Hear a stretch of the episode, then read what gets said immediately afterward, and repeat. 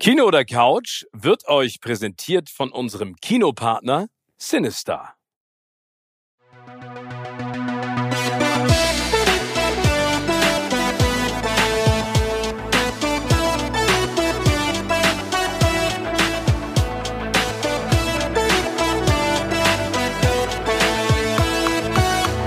In meinem Podcast Kino oder Couch treffe ich jede Woche prominente Menschen aus den unterschiedlichsten Bereichen. Egal ob aus dem Sport, Musik, Kino, Serien oder Entertainment Business. Und gemeinsam sprechen wir über spannende Filme, Serien und das Leben. Und es wird die alles entscheidende Frage gestellt, Kino oder Couch.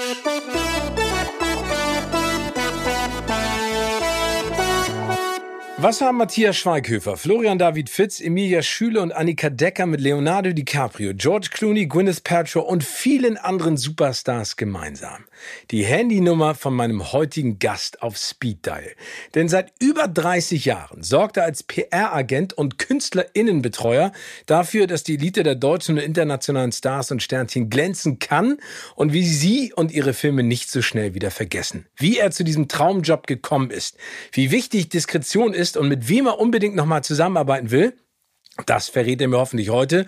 Ich freue mich riesig, dass er jetzt hier bei mir im Podcast ist. Herzlich willkommen, der großartige, der sagenumwobene und wirklich ein ganz, ganz toller Mensch und guter Freund, Peter Schulze. Peter, moin. Danke, Steven. Wäre auch ein bisschen kleiner gegangen. Aber Nein, du hast es verdient in der Größe. Peter, du hast es verdient. Also, wir können ja im Laufe unseres Gesprächs mal ein paar schöne Geschichten zusammen auspacken, aber wir beide haben ganz viel miteinander erlebt. Äh, schöne Sachen. Ja. Vor allen Dingen schöne Sachen. Ich, ich äh, schätze dich, ich liebe dich, das weißt du. Aber meine allererste Frage, bevor wir darüber plaudern, ist, welches ist der Film deines Lebens, wenn es da einen gibt, den du hervorheben möchtest, weil er dir ganz besonders am Herzen liegt? Naja, wenn es den einen gäbe, wäre es einfach. Den gibt es nämlich nicht. Ich habe mir in Vorbereitung äh, unseres heutigen Gesprächs natürlich nochmal Gedanken gemacht. Und es gibt so drei Filme, die schießen mir immer sofort in den Kopf, äh, die für mich sehr bestimmend waren. Da sind welche hinzugekommen. Wenige sind weggegangen. Ähm, ganz früh, weil auch sehr alt, ist Ivans Kindheit von Andrei Tarkovsky, den ich als einen der schönsten Filme über den Krieg, ich sage bewusst nicht Kriegsfilm, sage und mir schwebt immer noch in meinem kleinen Hirn die Birkenhaine äh, dieser Geschichte, die Tarkovsky in Schwarz-Weiß erzählt hat über einen kleinen Jungen, der in die Wirren dieses Krieges gerät. Also ein sehr subtiler, kluger, unideologischer Film und dadurch besonders wirksam, äh, der für mich einer der wesentlichen Filme dieses sogenannten Kriegsfilmgenres war. Äh, der stammt ja aus dem Jahr 62. Wann hast du ihn Richtig. das erste Mal gesehen? Also ich bin 56 geboren. Ich muss ihn gesehen haben irgendwie 67, 68 so in dieser Drehe. Und also was hat dich da, also bist du da selber ins Kino gegangen oder war das äh, Vater, ja, ich bin Mutter? ins Kino gegangen. Nein, okay. Nein, also das war auch gezielt ein Film, den du angucken wolltest. Ja, das war ein Film. Also ich bin ja nun als ehemaliger DDR-Bürger auch groß geworden mit dem sowjetischen Film und natürlich auch mit dem italienischen Neorealismus. Später mit der französischen Nouvelle Vague, die auch in die DDR etwas später kam und natürlich auch nur stückhaft. Äh, die anderen Filme habe ich dann später gesehen. Der hatte mich interessiert, weil ich, ich wir sind ja groß geworden mit den großen Monumentalepen äh, sowjetischer Kriegsfilme. Und, äh, und dieser hat mich insofern interessiert, weil er aus einer anderen Perspektive erzählt und es nicht um den ruhmreichen Kampf gegen den Faschismus ging. Nichts dagegen zu sagen. Aber es sehr persönlich erzählte. Und er ist mir, äh, ich habe ihn vor ein paar Jahren nochmal gesehen und es wird dir ähnlich gehen. Es gibt ja Filme, die bleiben, ja. die verlieren nicht. Und dann sieht man Filme, die man mal sehr gemocht hat, 10, 20 Jahre später und findet, dass sie furchtbar gealtert sind. Und das ja, man romantisiert noch den ersten Eindruck, ne? Ja, und, und äh, er wird aber nicht schlechter. Ja, also der, der, der halte danach ähm, eigentlich mein Leben lang und hat mich, äh, wie gesagt, als ich ihn nochmal sah, dachte ich mir, für mich altert er nicht. Ah, das war also ein ganz bestimmter Film. Und was ich auch interessant fand, das war ja damals auch schon die Zeit des groß, immer mehr aufkommenden Farbfilms im Kino. Und dass er sich dagegen entschied, äh, nämlich schwarz-weiß zu erzählen, war dann auch schon wieder ein Kunstgriff, was Tarkovsky dann später mit anderen Filmen auch noch gemacht hat. Und als er dann ins französische Exil ging, wurden die Filme auch ein bisschen verquaster Dazu neigte er schon immer. Das ist bei Ivans Kindheit doch nicht so der Fall. Aber das ist einer der Filme. Okay, welcher noch? Dann gibt es, äh, ich glaube, den habe ich 13 Mal gesehen, Cabaret äh, von Bob Fosse mit der äh, gottgleichen, damals noch sehr dünnen Liza Minnelli und einem äh, wunderbaren Michael York. Äh, da fand ich, also erstmal die Geschichte, die er in Berlin spielt, ist es ja zum Teil auch hier gedreht worden unter den S-Bahn-Brücken, wo ich jetzt lebe, in der Nähe am Savini-Platz zum Beispiel. Ähm, und der, ich mochte die Musik. Ich mag Musik im Film sehr gerne. Und, und ich mochte die Geschichte. Also diese 30er Jahre aus der Sicht eines, äh, einer Amerikanerin und eines Briten in Deutschland. Das fand ich faszinierend. Und es spielt ja auch in der Zeit des, äh, der Weimarer Republik, ne? Also das ist ja genau, also das End, genau. der End-Weimarer Republik, des aufkommenden Faschismus und der ersten Auseinandersetzung der Bohème äh, mit den Nazis, äh, was sehr deutlich in diesen Film auch hineinspielt. Und auch dieser ist sehr, wie ich finde, sehr klug gemacht. Und auch den habe ich vor nicht allzu langer Zeit nochmal gesehen. Und der altert für mich auch nicht. Das finde ich immer nee, find ich äh, erstaunlich. Und dann gibt's noch, also gibt noch viele. Aber weißt du, was ich so toll finde? Also ich bin ja ein totaler Michael äh, York-Fan, weil ich den so sehr gemocht habe in die drei Musketiere und die. Absolut. Äh, weil ich den so groß, ne, als D'Artagnan äh, in der Art und Weise mit Raquel Welch und Faye Dunaway ja. und also was die für ein. Beste Musketierverfilmung ever, die, die beiden Hauptteile, äh, weil die mit so viel Witz und Esprit gemacht sind und, und äh, charmant und ausstattungsmäßig der Hammer, was ja. Faye Dunaway da für Kostüme trägt, äh, ist zum Niederknien.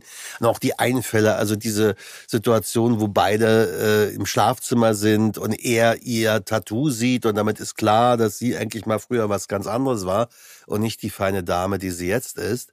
Und sie ihn dann umbringen will. Was hat sie? Sie hat ein, ein Glasmesser, was innen eine Flüssigkeit hat. Ja. Man darf nicht ganz vergessen, die Filme sind aus Anfang der 70er Jahre. Ja, Wahnsinn. Also die sind ja auch nicht gerade äh, vorgestern erst gedreht.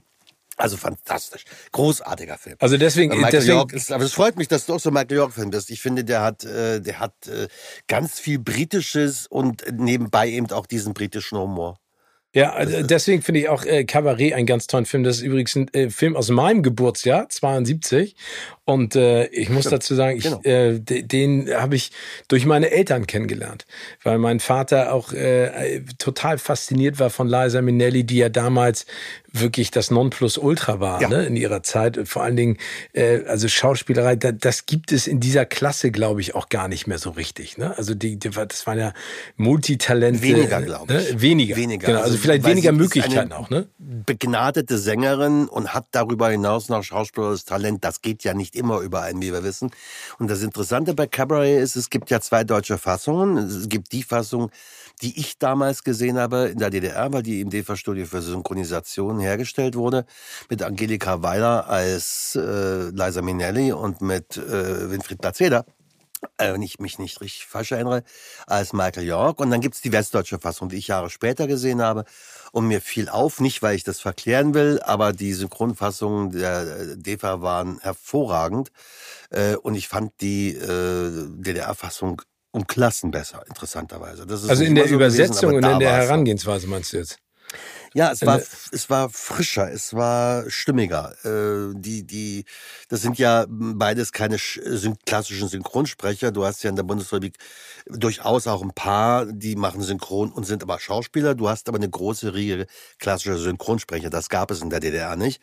In der DDR haben hochrangige Schauspieler auch synchronisiert. Ja. Und demzufolge kommt das von auch einem hohen schauspielerischen Rang. Ähm, und das ist dann manchmal, ich will den Kollegen nicht zu nahe treten, aber dann schon etwas, äh, was hilft, wenn ein jemand, der das spricht, sich auch äh, mehr hineinversetzen kann in die Figur, äh, die ihm da auf dem Bildschirm zum Synchronisieren gezeigt wird. Definitiv. Aber dann gibt es noch einen dritten Film oder einen ja. vierten, weil ich auch sehr geprägt bin, äh, François, äh, François Truffaut äh, die ich alle liebe, aber mein Liebster und den ich nach wie vor den schönsten Film über den Film finde, der je gemacht ist, die amerikanische Nacht. Hey, äh, Jacqueline Bisset. Der sensationellen, wunderschönen Jacqueline Bisset damals ähm, und äh, dem alter Ego von Truffaut, Jean-Pierre Léaud. Äh, und da gibt, also den Film könnte ich auch auswendig erzählen, weil ich den so oft gesehen habe. Da habe ich mir mal, der kommt nur alle paar Jahre mal als DVD und dann ist der wieder verschwunden. Das ist eine rechte Frage, weil das sind die einzigen Rechte, die bei Warner liegen. Ähm, und da habe ich immer so acht, neun oder zehn DVDs aufgekauft und schenkt die dann immer meinen Schauspielern. So nach dem Motto, guckt euch mal an, es hat sich nicht wirklich was geändert, wie man Film macht. Und das ist ein toller Film. Vor allen Dingen die Krisen und die persönlichen, ja. wie die arbeitstechnischen. Ne? Also du sagst es gerade. Belgische Butter. Ich will belgische Butter. Und dann ist die Frage, wie macht ihr ja belgische Butter? Ist im Netz. Ja, dann machen wir halt ein Netz drum. Ne? Ja. ja. Also äh, es ist aber da, das Toll. heißt, du hast, du hast da einen noch größeren Bezug zu, weil das ja auch äh, Teil deiner, deiner, deines Lebens ist, ne? logischerweise. Ne? Ja, also, meines Ärzten sozusagen. Ja, genau.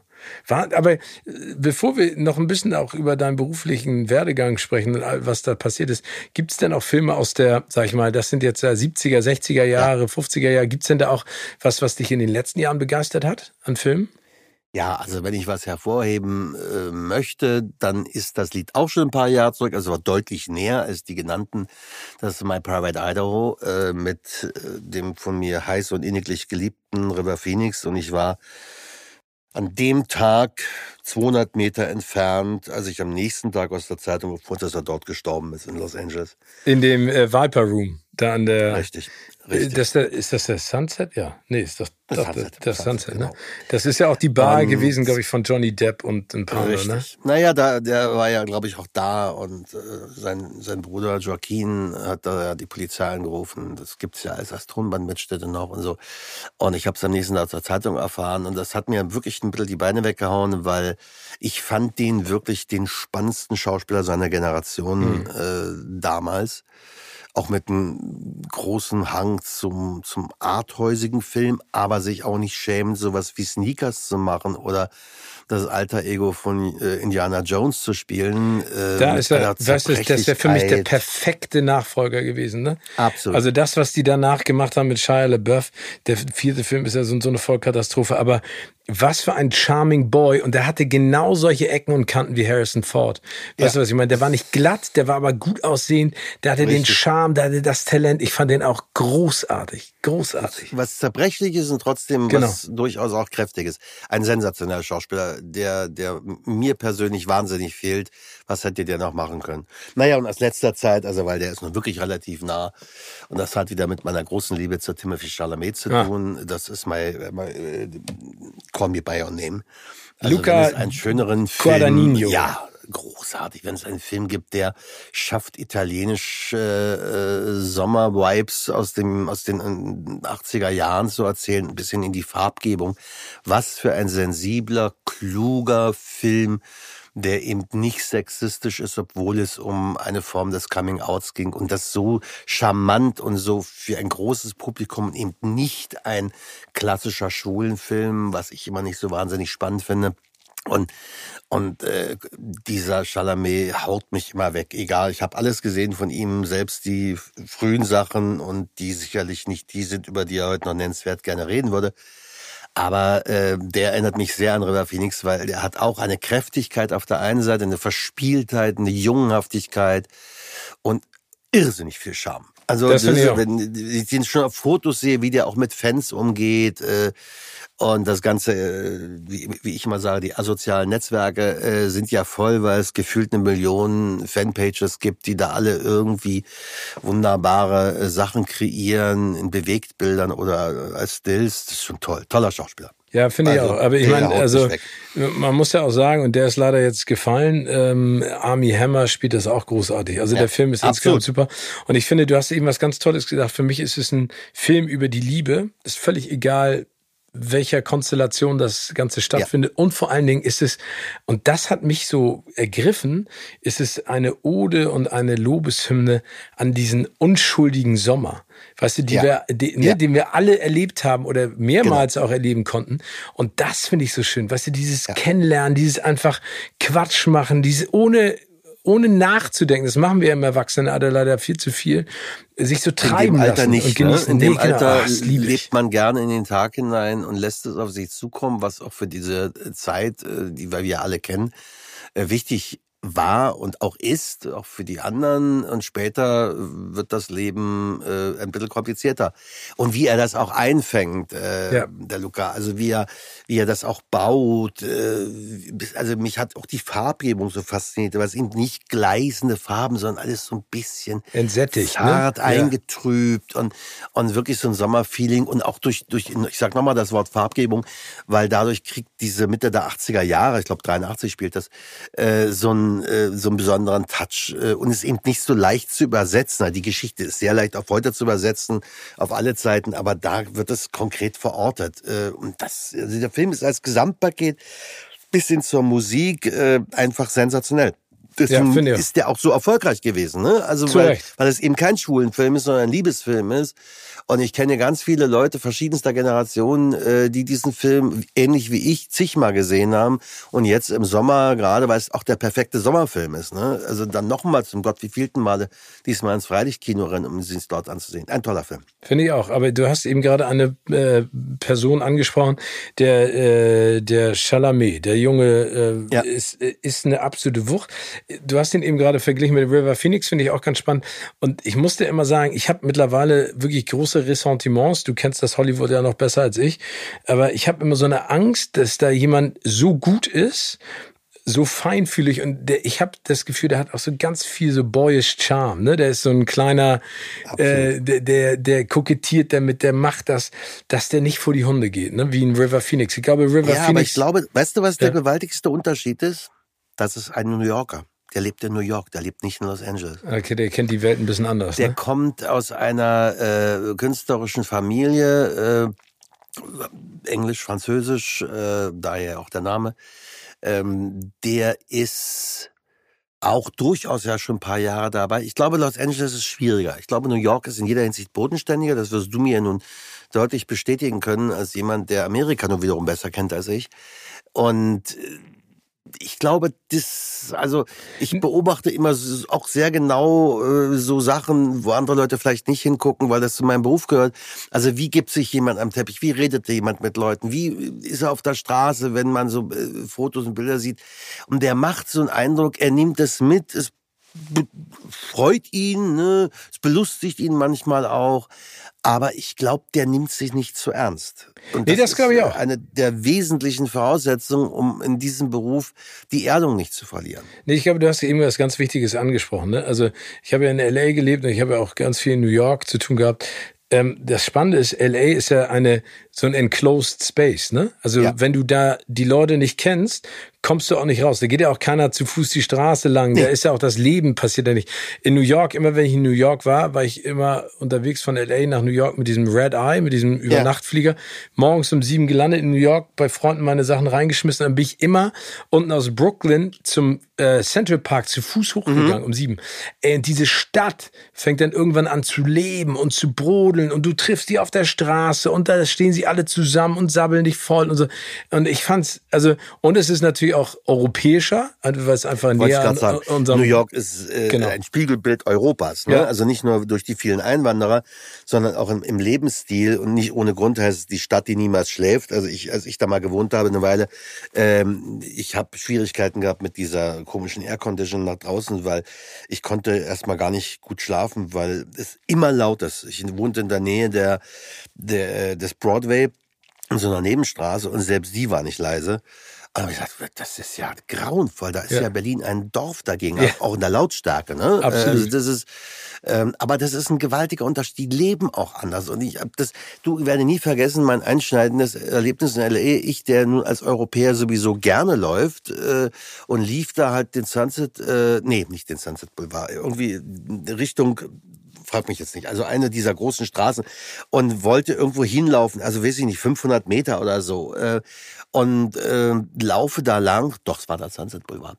Ähm, und da hält dann mich die Polizei an und warum ich denn hier laufe. Und da habe ich nur gesagt, I'm a European guy. Uh, we walk every time. Und dann ließen sie mich weiterlaufen. Dann haben mich kontrolliert. Also weil das völlig unvorstellbar ist, weil die, wie du sagst, die machen keinen Schritt, die fahren jeden Schritt. Das nervt so. Schritt. Und die Stadt, ich, es gibt so ein wunderbares Arthouse, so Arthouse-Kinokomplex am Sunset Boulevard. Äh, und da war ich öfter. Und wenn das da um 22 oder 30 draus äh, aus war, äh, jemand so aus dem Parkhaus kam, also mittlere Katastrophe, fast erstickt an Kohlenmonoxid, äh, weil das drei Ebenen hat, ehe du oben warst, um Gottes Willen. Und dann fährst du diese Stadt entlang, hast das Gefühl, die haben die Bürgersteige hochgeklappt. Ja. Weil es ist ja ab 22 Uhr, da ist ja Totentanz, weil ja. die Irren stehen ja alle morgens um sechs auf und machen schon die ersten Meetings beim Workout. Äh, und also, also alles busy, Stadt. busy. Ja, nur. Ja, ist auch anstrengend. Ich finde es auch, das ist ja auch immer die Frage, die ich gestellt kriege. Ja, ey, nach den Oscars gehst du bestimmt richtig steil. Also Nummer eins bin ich immer platt, weil wir dann nachher noch viel ja. drehen. Nummer zwei, äh, gibt's da das Curfew, ne? Das heißt, die ganzen äh, offiziellen Oscar-Partys sind so und so um eins, Richtig. spätestens halb zwei zu Ende. Ne? Und dann musst du auf irgendeine Privatparty gehen und da ist es natürlich echt ein bisschen schwierig auch hinzukommen, wenn du die Leute nicht kennst und nicht weißt, wo sie wohnen. Aber das, das doch. Ja. Ja, finde ich auch. Ich habe mit einem sehr berühmten Regisseur äh, war, war ich eingeladen ähm, zu einem Geburtstag einer ehemaligen Studiochefin. Ähm, und das ging um halb sieben los. Das fand ich ja ganz easy. Es war aber um halb zehn zu Ende. Also man stand um halb zehn auf. Da geht's ja hier eigentlich noch nicht mal los, äh, teilweise. Ähm, und dann standen alle auf und ich guckte mich so um und die nahmen das auch alles als völlig normal. Und ich fragte einen anderen Deutschen, der da schon eine Weile lebte, ist das normal, eine Geburtstagsparty um halb zehn? Ja. Also um zehn sind wir alle zu Hause. Und da warst du gerade erst ein bisschen angezündet, ne? Da bin ich gerade äh, so ganz Da langsam. war die Rakete Peter Schulz gerade am Start. Ganz langsam. Oh Mann, ja, nee, das, ja, in Bewegung. Ähm, da, da, da kannst du schöne Geschichten erzählen. Kommen wir vielleicht einmal noch ganz kurz zum Serienthema. Gibt es eine Serie, eine Serie, die du großartig ja. findest, die dich total geflasht hat? Ja, ich kann jetzt sagen, was alle sagen in den letzten Jahren. White äh, The Crown liebe ich sehr, finde ich toll. Ach, ich, ich für mich. Also, es ist ein ja. großes Kino ja. im Fernsehen ja. ähm, oder auf dem Fernseher, nicht im Fernsehen. Ähm, British äh, The Best, da, da gibt es gar nichts zu leugnen. Also ja. das, äh, das ist so. Aber es gibt, aber du willst ja nur eine hören. Ich könnte noch mehr beitragen. Sagen wir äh, doch noch mal zwei dazu. Eine nämlich, also et, et, etwas weiter zurück und jetzt bitte nicht lachen, äh, weil ich habe ja so eine heimliche, ganz stille Liebe zu Los Angeles, obwohl ich dann nicht wirklich lange sein möchte. Das ist wirklich Beverly Hills 90210. Ey, äh, das ist so also, geil, dass du das sagst, das ist, Peter. Das ist so eine, ach, ich habe es geliebt. Also äh, ich, ich mochte die Charaktere, die sind gut ausgewählt. Das können sie ja sowieso immer, dass sie äh, hervorragende Schreiber haben, die die Figuren toll schreiben können und gute Schauspieler, die sie spielen können. Äh, bedauere sehr, dass der damals völlig unterschätzte Luke Perry äh, im vorigen Jahr gestorben ist und seine Freunde von Riverdale ihm, ihm da wirklich gebührend in den sozialen Netzwerken gewürdigt haben. Ich glaube, das hat er verdient. Äh, auch ein toller Typ. Äh, du hast gerade gesagt, der fällt ja. aber auch so in die Kategorie Timothy äh, Chalamet und ähm, River Phoenix, ne? Auch einer ja. mit Kanten. Äh, unterschätzt, Absolut. hätte viel mehr Potenzial gehabt, aber damals war es halt jetzt so. zur Höchstform aufgelaufen, ja. weil Riverdale so gut funktionierte. Und der hätte jetzt den sogenannten zweiten Frühling haben können, der nur leider äh, durch seinen Tod abgebrochen wurde. Ja, aber ähm, damals war es ja auch so, wenn du in der Serie gefangen warst, genau. ist das ja nicht so wie heute, ne? Also da warst Kino du Serie, nee. genau. Hast du nie Kino gemacht. Und dann mochte ich, weil du noch eine willst, ähm, mochte ich im letzten Jahr, äh, ich weiß gar nicht, wie viel die gesehen haben, äh, gab es, ich weiß nicht, einem dieser äh, Streaming-Portale gab es Hunters.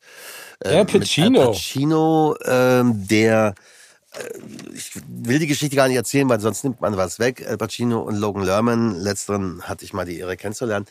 Äh, und das mochte ich sehr, so eine Geschichte um, um äh, jüdische Jäger, die Altnazis suchen.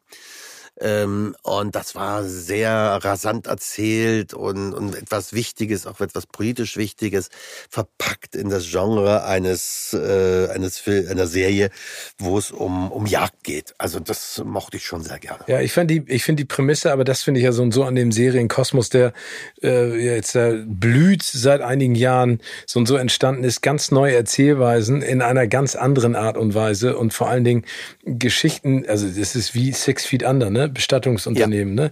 Ne? Äh, The Crown ist jetzt ja logischerweise die, die royale Geschichte nacherzählt, aber ich finde es so großartig, was da aus allen Ecken und Enden sprießt und ich kann mich ja jedes Mal nur freuen. Es ist mir zu viel mittlerweile, weil ich gar nicht mehr hinterherkomme. Aber Hunters gehört auch auf jeden Fall zu den Serien, wo ich die Prämisse und die Geschichte und die Idee dahinter echt großartig finde. Und auch die, die, also ich mag Al Pacino auch gerne, ne? Also ich gucke mir ja, den einfach gerne. Der macht an. das großartig, ne? Also das äh, mal eine andere Facette bei ihm auch nochmal. Man hat ihn ja äh, so, also wir alle, äh, Gott wie vielen Filmen gesehen. Und hier fand ich das nochmal ein bisschen anders äh, und, und sich auch nochmal auf erfinden äh, auf eine andere Art. Und das Spannende an dem, was du gerade mit den Serien beschreibst, ist ja, äh, dass ich weiß nicht, wie es dir geht. Also ich mache es dann so, ich fange dann am Samstag, also wenn die Freitag veröffentlicht wird, am Beispiel am Samstag, wenn ich meinen Spiegel um 16 Uhr ausgelesen habe, äh, fange ich an und wenn es acht Folgen sind, äh, schaffe ich die locker bis Mitternacht oder bis um zwei und gucke, mache Binge-Watching. Ich gucke die richtig durch, äh, unterbreche es sehr ungern und liebe es auch, dass ich mal nicht in dieses Korsett von anderthalb oder zwei Stunden Format äh, gezwungen werde, die ein klassischer Film hat, Meistens sind mir die Filme im Kino zu lang, weil die sind nicht dramaturgisch nicht so gebaut. Aber diese Serien sind ja anders gebaut. Und das finde ich einen, einen der großen künstlerischen äh, Nennenswertigkeiten der letzten Jahre. Das ist eine neue Form der Erzählweise äh, für Geschichten gibt. Finde ich auch. Und nicht nur Teile, weißt du, nicht nur Genau. heute ein Teil, nächste Woche ein Teil und in sich abgeschlossene Geschichte, sondern das geht so durch und dadurch bleibt das auch in diesem Spannungsbogen. Das ist großartig. Ja, und das, ich, du hast es gerade angesprochen, das, was mich am allermeisten nervt, ist diese Inkonsequenz. Also ich kann das verstehen, dass man in der Hoffnung, dass ein Film trägt und erfolgreich ist beim Publikum, sagt, man könnte da weitere Universen noch draus spinnen. Aber ganz häufig ist es ja so, ja, ich hatte schon damals die Idee für fünf weitere Teile, nachdem der erste erfolgreich Mhm. ist, weißt du, dann machen sie Sequels, Prequels und Threequels. Und ich, ich finde das nicht alle besser werden, die Nee, genau. Und das ist das Problem. Ne? Und bei einer Serie ist es ja wirklich so, also zum Beispiel Dark ist ja eine der großartigsten Serien, auch aus deutschen Landen von Baran und Jantje, äh, wie die das geschrieben haben. Und vor allen Dingen die dritte Staffel besser ist fast noch als die erste. Richtig. Bist du denn Team Kino oder Team Couch? Ich bin eigentlich Team Kino. Ich habe zwar einen riesengroßen Fernseher äh, und liebe es, ich würde niemals einen Film oder eine Serie auf dem Laptop gucken, von noch kleineren Geräten ganz zu schweigen, würde ich nie tun. Und ich lehne auch immer ab, wenn mir irgendwelche Leute einen Link schicken, dann äh, sage ich immer, macht ihn mir äh, Airplay-fähig, damit ich den auf meinen Fernseher äh, transportieren kann. Ich gucke das nicht. Ich gucke einfach keine, keine Filme auf, auf irgendwelchen Rechnern, das lehne ich ab.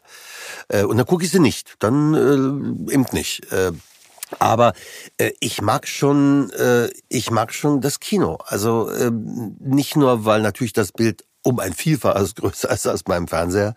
Ähm, ich war- ich kenne deinen Fernseher nicht. Nein, aber der ist, äh, der Raum ist so, dass 65 Zoll viel größer macht keinen Sinn. Und im Raum Platzverhältnis ist der Fernseher riesengroß. Nur ist es was ganz anderes, wenn ich kleiner Zwerg äh, in einem Kino mit einer riesen Leinwand sitze und Dolby Atmos habe, wo der Ton nicht nur von links und rechts und oben und unten, sondern eben auch von unten kommt. Was mir äh, besonders äh, und dann mag ich große Formate. Ich bin ja als, als junger, sehr junger Mensch schon mit 70 Millimeter Filmen konfrontiert worden, weil die DDR eines von drei Ländern auf dieser Welt war, was 70 Millimeter produzierte, neben den USA und der Sowjetunion.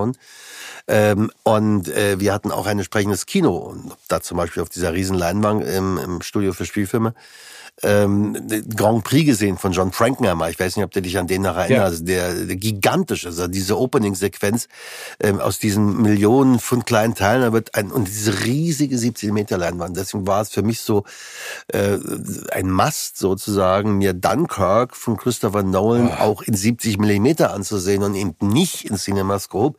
Noch dazu wissen, dass er natürlich digitale Aufnahmen äh, aus ober übergreifenden Gründen ablehnt und das wird sie wirklich mit einer sauschweren 70 Millimeter Kamera gedreht hat. Ähm, und ein Tüftler sowohl was was die, die die gesamte Tonebene betrifft und da macht das schon Spaß. Das kann nicht mal das beste Heimtonsystem äh, toppen. Deswegen bin ich wirklich eindeutig äh, Team Kino. Ja, also ich glaube, dass auch die meisten Filme, das klingt dann immer so romantisch, aber äh, sind auch für die große Leinwand gemacht. Das ist das Erlebnis. Ja, ne? Also für mich geht's nicht nur immer um die Leinwand, sondern für mich geht's einfach um das Miteinander. Das klingt immer so absurd, aber ich genieße das ja, mit anderen Menschen Filme zu gucken, die ich nicht kenne, also die anderen Absolut. Menschen. Äh, manchmal kenne ich die Filme auch nicht, aber ich finde, die Reaktion ist das, was im Endeffekt ansteckend ist und was mich dann auch immer so nachdenklich macht. Weißt du, wenn jemand an, an einer bestimmten Situation lacht, ich glaube, wir beide sind ja auch schon so lange in diesem Business drin, dass wir vielleicht manchmal verkorkster auf Dinge gucken, und ich meine das jetzt gar nicht negativ, Bestimmt. Ähm, ja. als wenn du da jungfräulich bist und wenn du dir dann einfach Filme anschaust, äh, wo ich, keine Ahnung, ich erinnere mich noch Tango und Cash mit äh, Kurt Russell und Sylvester ja. Stallone vor 180 Jahren, den ich mir im Kino angeguckt ja. habe. Ich dachte so, oh mein Gott.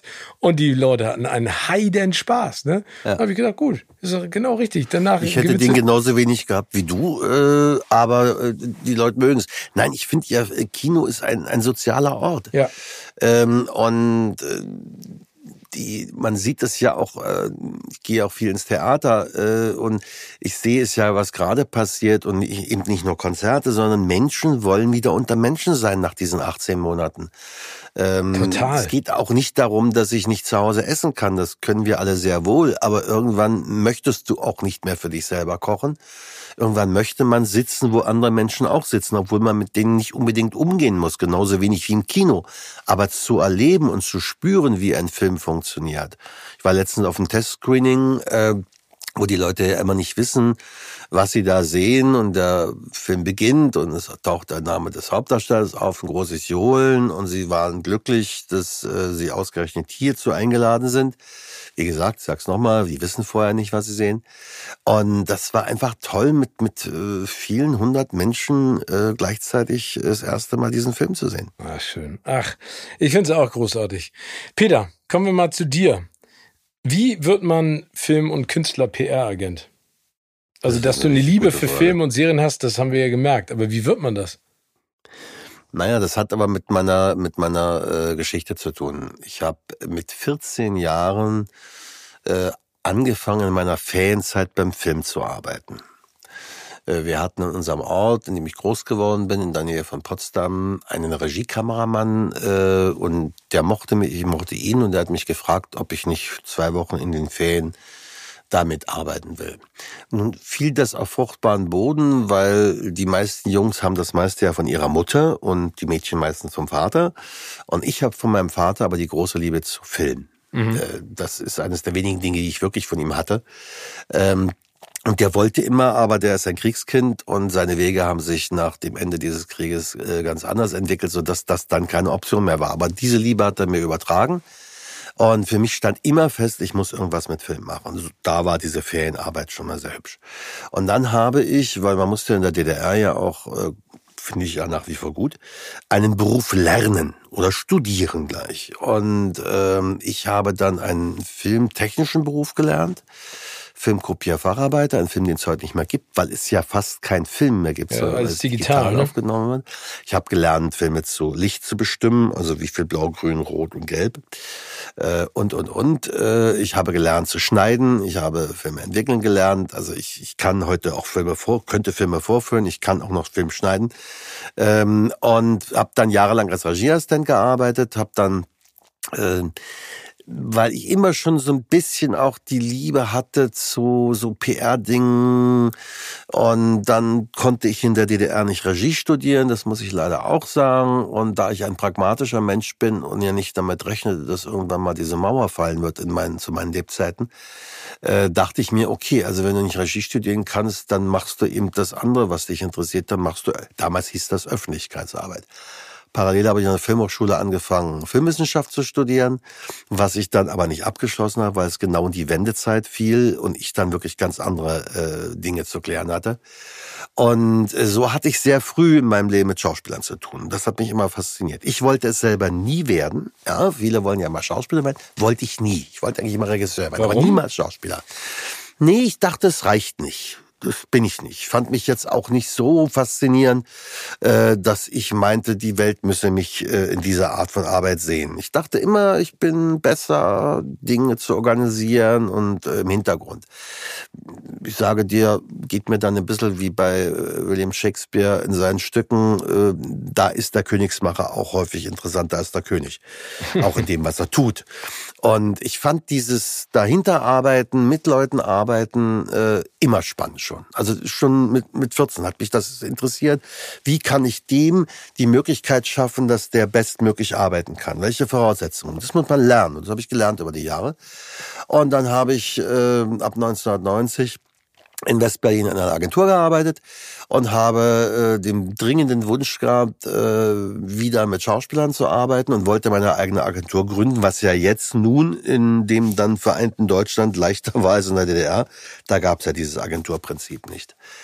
Und parallel hatte sich die 20th Century Fox äh, für mich interessiert, habe ihre Pressestelle in Berlin geleitet und äh, im Rahmen dieser Agentur, in der ich da beschäftigt war, und Fox wollte mich dann direkt und dann habe ich gesagt, okay, das können wir gerne machen. Ich habe aber eine Bedingung.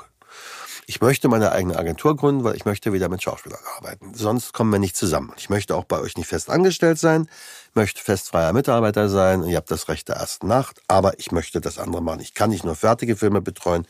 Ich muss Teil von etwas sein, wenn etwas entsteht. Und so kam das seit 1994. Und damals gab es diesen Beruf den die Amerikaner Publicist nennen und den man in Deutschland Presseagent nennt, so gar nicht. Ich war einer der ersten drei und ich weiß noch wie heute, wenn ich irgendwo angerufen habe, schönen guten Tag, ich bin der Presseagent von der und dem, und ich gesagt, was sind Sie? Was ist denn das? So. Also ich bin Aber stolz das ist darauf. dann auch typisch deutsch, die Reaktion. Das ist ne? total deutsch. Ich bin sehr stolz darauf, Aufbauarbeit für viele, viele andere, die es da mittlerweile gibt, äh, geleistet zu haben. Mittlerweile muss ich mich da nicht mehr erklären. Aber äh, so ist das sehr kontinuierlich gewachsen über die Jahre. Aber wenn, Und- also ich meine, wir, wir haben ja jetzt auch schon Jahrzehnte miteinander zu tun, muss man dazu sagen. Was ich ja sehr schätze, weil du wirklich jemand bist, der da lebt und mit einer solchen Leidenschaft seinen Job auch ausübt. Aber du hast dich ja im Prinzip auch mit dieser Entscheidung mit der Agentur und der Zusammenarbeit mit 20th Century Fox auch für einen sehr unregelmäßigen Tagesablauf entschieden. Ne? Also weil als Publicist bist du natürlich auch mit den Künstlern, die du betreust, richtig am Ackern. Also gibt es für dich eine ganz klare Struktur? Hast du jetzt auch in den letzten Jahren gesagt, hör mal zu, ich bin gerne für euch da, ich liebe das, was ich mache, aber um 19.30 wie Sean Connery das auch immer gemacht hat, 8 bis 19 Uhr könnt ihr mich haben, danach möchte ich zu Hause sein und ihr sollt mich in Ruhe lassen. Machst du das für dich oder ist das, gibt es einen regelmäßigen Tagesablauf? Nö. Ja, den gibt es. Äh, Ich bin ja von Hause aus Preuße. Wir Preußen legen ja wahnsinnig viel Wert auf Strukturen. Und ich sitze jeden Morgen um 8.30 Uhr an meinem Schreibtisch. Egal, wann ich abends ins Bett gegangen bin. Und, Und das ist manchmal auch spät. Das ist manchmal sehr spät oder sehr früh. Je nachdem, wie man genau, sehen will. sehr früh. Äh, und versuche mir dann nicht unbedingt an dem Tag darauf, weil ich mich kenne, weil ich dann gerne noch ein Glas Wein mehr trinke, nicht weil ich dann betrunken bin, weil ich finde dann kein Ende. Äh, aber ich sitze eigentlich regelmäßig um 8.30 Uhr am Schreibtisch, habe mindestens anderthalb Stunden völlige Ruhe, weil äh, die meisten fangen erst um 10 an. Meine Schauspieler sind so, äh, so lieb, äh, das passiert höchst selten, dass die mich äh, um 22 Uhr anrufen und dann schicken sie eine SMS. Also es gibt aber diese Trennung nicht. Mein Sohn äh, hat vor Jahren mal gesagt, er würde so nicht äh, arbeiten und leben wollen wie ich, weil es gäbe, äh, es gäbe mich privat nicht. Und das stimmt. Es gibt mich privat nicht. Ich bin nur einer und das bin ich immer äh, und das wollte ich aber auch immer so. Also ich leide darunter überhaupt nicht. Ganz im Gegenteil. Das ist der Weg, äh, den ich mir sehr früh ausgesucht habe. Und weil ich das so möchte, äh, geht es mir wahnsinnig gut damit. Ich, das Letzte, was ich abends mache, äh, nochmal die E-Mails checken. Das Erste, was ich morgens mache, wenn ich um sechs steht zwischen sechs, halb sieben auf, äh, die E-Mails zu machen und dann die sozialen Netzwerke. So. Ähm, und diese Struktur, äh, in dieser Struktur zu funktionieren, gibt mir wahnsinnig viel äh, Freiheit. Weil ich ja mein, mein Gerüst habe. Ich, äh, ich mache dann aber auch am Abend, wenn ich mit jemandem essen gehe, dann hat der auch den Abend. Ich bin nicht so irre, mache mir dann noch zwei andere Termine am Abend, sondern dann ist Abend. Und ob das ein Schauspieler ist oder ob das jemand anderes ist, mit dem ich essen gehe, gehe ja viel essen mit Menschen, äh, Und dann ist das aber so eine Mischung. Das ist nicht nur Beruf. Das bin ich auch selber. Und insofern ist nee, das, das glaube ich auch total. Also du bist der, der du bist. Aber ich finde es bewundernswert, dass, also man muss ja auch gar nicht äh, trennen. Ne? Also das Privatleben kann ja genauso gut auch das Berufsleben sein und umgekehrt. Ich finde das gar nicht schlimm, aber ähm, wenn du dir das so strukturierst und so hinlegst, macht es das natürlich auch klarer. Ich glaube, das genau. ist ja wichtig, dass man genau. für sich selber Grenzen setzt. Aber ich meine, wir haben ja auch schon häufig abends miteinander gegessen und Quatsch geredet ja. und, und Spökes gemacht. Und das finde ich ja auch gut. Aber das würde ich gerne noch mal wissen, weil du hast es ja auch von Anfang an gesagt, du wolltest immer gern mit Schauspieler und Schauspielerinnen zusammenarbeiten. Aber dein Job ist ja auch ganz klar anders als jetzt ein Agent. Oder würdest ja. du sagen, ne? Also, und ist da die Nähe, also dieses Menschelnde, vielleicht noch wichtiger als das, was ein Agent oder eine Agentin macht mit äh, Schauspielern und Schauspielerinnen? Deshalb ist ja der Begriff im Englischen Publicist viel klüger äh, und sehr viel treffender als äh, der deutsche Begriff PR-Agent, weil es impliziert, es ist auch ein Agent, ne? genau mhm. wie der andere. Ähm, und ich sage ja immer, wenn, wenn Leute mich fragen, was ist der Unterschied, sage ich, äh, Schauspielagentur, da geht es ums Geld verdienen, bei mir geht es um die öffentliche Wahrnehmung.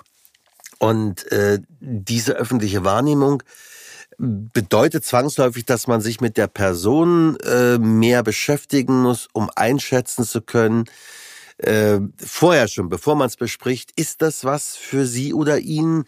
Äh, oder ist das, äh, habe ich für mich eigentlich schon beschlossen, wir machen es nicht. Aber bei mir darf natürlich der Schauspieler entscheiden. Aber natürlich fragen die, wie ich drüber denke. Deswegen muss ich eine Meinung dazu haben. Äh, ich mag auch die Nähe zu den Künstlern sehr gerne. Also ich möchte nicht nur wie, wie ein Agent, äh, der dann um 18 Uhr seinen Laden zumacht, äh, nicht den Agent zu nahe zu treten. Es gibt sicherlich auch viele, die da länger arbeiten, will ich gar nicht sagen. Nur das ist anders. Ne? Da geht es um, um andere Dinge. Jetzt Vermittlung von, von Filmen und Bühne und Fernsehen und was nicht alles. Hier bei mir geht es ja äh, darum, äh, also wirklich was so ein Bindeglied zu sein zwischen im besten Falle einem Journalisten, äh, ob er nun im Fernsehen oder für ein Printmedium arbeitet äh, und dem Künstler und mir. Also wie, wie bringt man das zusammen? Wie interessiert man die äh, zueinander? Und es sind ja zwei Aspekte. Es gibt ja das Aktive und das, Pro, und das äh, Proaktive, das Proaktive und das Reagierende. Also äh, wenn ein Schauspieler nicht so berühmt ist, äh, was mit seiner Qualität bekanntermaßen nichts zu tun hat, muss man ja sehr viel agieren. Mhm. Äh, wenn jemand schon sehr gesettelt ist, äh, dann reagiert man mehr, weil die Anfragen kommen und man muss dann sortieren und muss es dann besprechen. Und äh, parallel nimmt logischerweise, umso bekannter jemand ist, sein Zeitfonds ab. Und bei dem, der noch nie gäbe es mehr Zeit, aber weniger Möglichkeiten. So, und diese Balance muss man finden. Das lernt man über die Jahre. Das sind ja nun auch schon bald 30 Jahre, also. Würdest du denn sagen, dass neben deiner Menschenliebe die man ja braucht für einen solchen Job und ja. deiner äh, wirklich guten Expertise, was Öffentlichkeitsarbeit angeht, de, das dritte Standbein eines guten PR-Agenten die Diskretion ist? Also ist Diskretion. Ja, absolut. Das ist. Äh, also wenn du unser Gespräch, was du natürlich gemacht hast, sehr genau zugehört hast, hast du gemerkt, dass ich mit keinem einzigen Namen bis jetzt operiert habe. Also ich werde den Teufel tun, äh, zu erzählen, welcher dieser berühmte äh, Regisseur in den USA war. Ähm, und ich werde auch keine keine Geschichten äh, erzählen. Ich habe viele erlebt und ich habe vor vielen Jahren mal, wenn immer Leute gesagt haben, schreib da mal ein Buch, habe ich gesagt, ja. Der erste Band heißt Mein Leben vor dem roten Teppich, der zweite Band heißt Mein Leben auf dem roten Teppich und der abschließende Band heißt Mein Leben nach dem roten Teppich, also was eigentlich der Abgesang wäre. Es wird dieses Buch natürlich nie geben.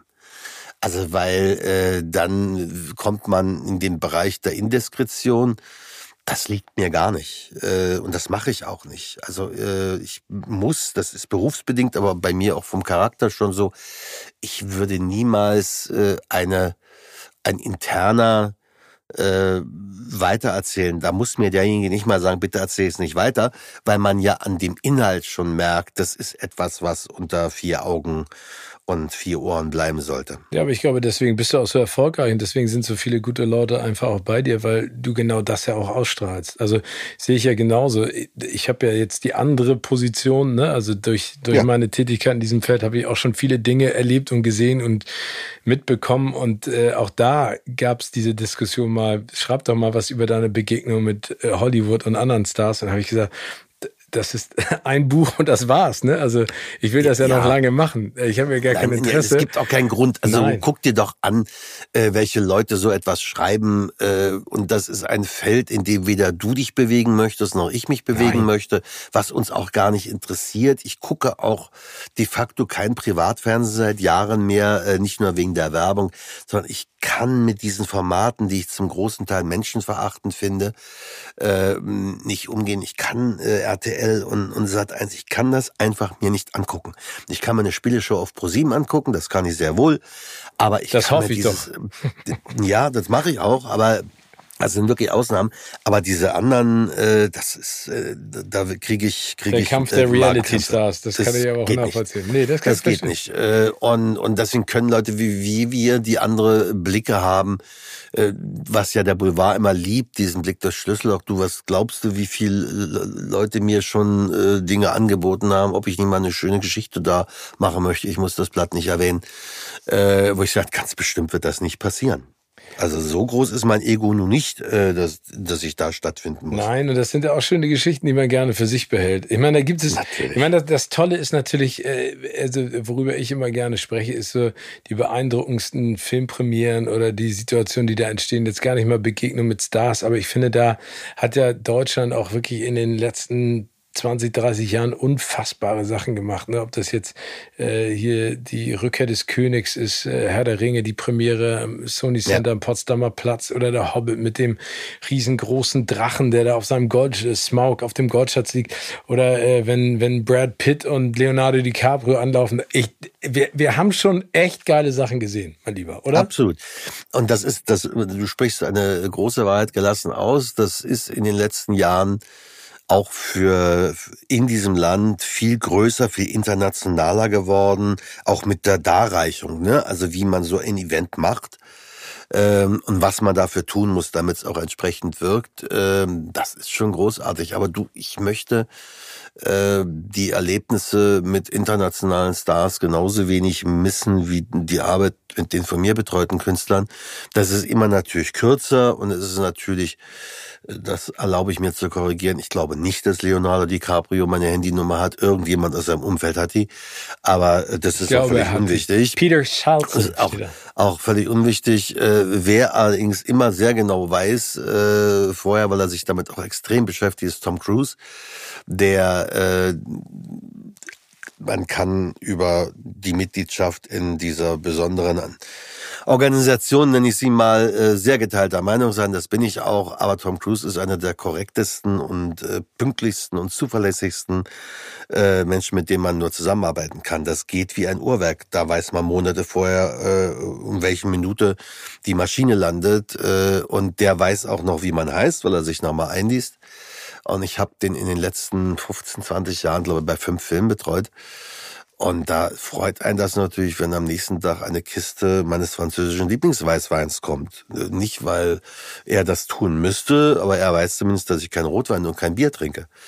Ähm, und das sind so Sachen, die sind dann schon schön. Oder mit Robert Pattinson, äh, den ich sehr schätzen gelernt habe, als wahnsinnig höflichen und äh, wohlerzogenen Briten. Man merkt ja immer den Unterschied zwischen den Briten und den Amerikanern.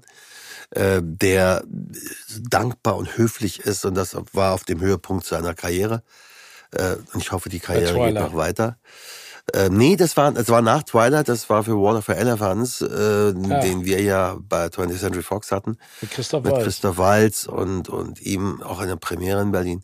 Und ich hatte alles Mögliche erwartet, nur nicht so einen höflichen und dankbaren jungen Mann. Äh, also da gibt's, gibt's wunderschöne Erlebnisse und es gibt wenig unangenehme. Das stimmt. Also ich kann noch mal eine Sache sagen zu Tom Cruise, ne, weil ich sage ja, es, es, gibt keinen schlechten Tom Cruise Film. Der einzige, der nicht so gut war, war die Mumie vielleicht, aber ansonsten sind die alle super. Ja, den hätte er nicht machen sollen. Nee, aber, und das finde ich auch so unfassbar, und ich habe ihn ja auch nun wirklich bei vielen Premieren mit, mitbekommen, ähm, ich finde es so faszinierend, er kommt zwei Stunden vor Premierenbeginn oder zweieinhalb Stunden und jeder kriegt ein Autogramm, ja. jeder kriegt ein Foto und dann werden einige sagen, yeah, bla bla das ist, ey, der, der, also, das ist ein absoluter Superstar, ne? Ein absoluter ja. Superstar. Und der macht das seit Tag eins und macht es immer noch. Und der wird es auch machen, wenn er im Rollstuhl sitzt und nicht mehr laufen kann.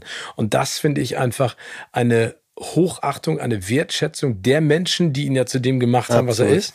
Und ich würde mir das von einigen anderen nationalen ja. und internationalen Stars auch wünschen, die in einer Arroganz über diesen Teppich gehen und mit einer, keine Ahnung, mit so einer, mit so einer, so einer Scheißegal-Einstellung das machen und äh, deswegen, In einer vorgespielten Geschäftigkeit nach genau. dem Motto, ich komme zu spät, weil äh, Gott, ich muss so viele wichtige Dinge vorher tun. Wir beide wissen, äh, sie hatten vorher nicht so wichtige Dinge, weil die Planungen sehr genau sind und da sehr wohl Platz und Zeit. Also okay, aber Tom Cruise, das ist insofern sehr lustig, weil ähm, er stellt nämlich immer die Frage, liebe ich, Peter, how long is the red carpet? Hm.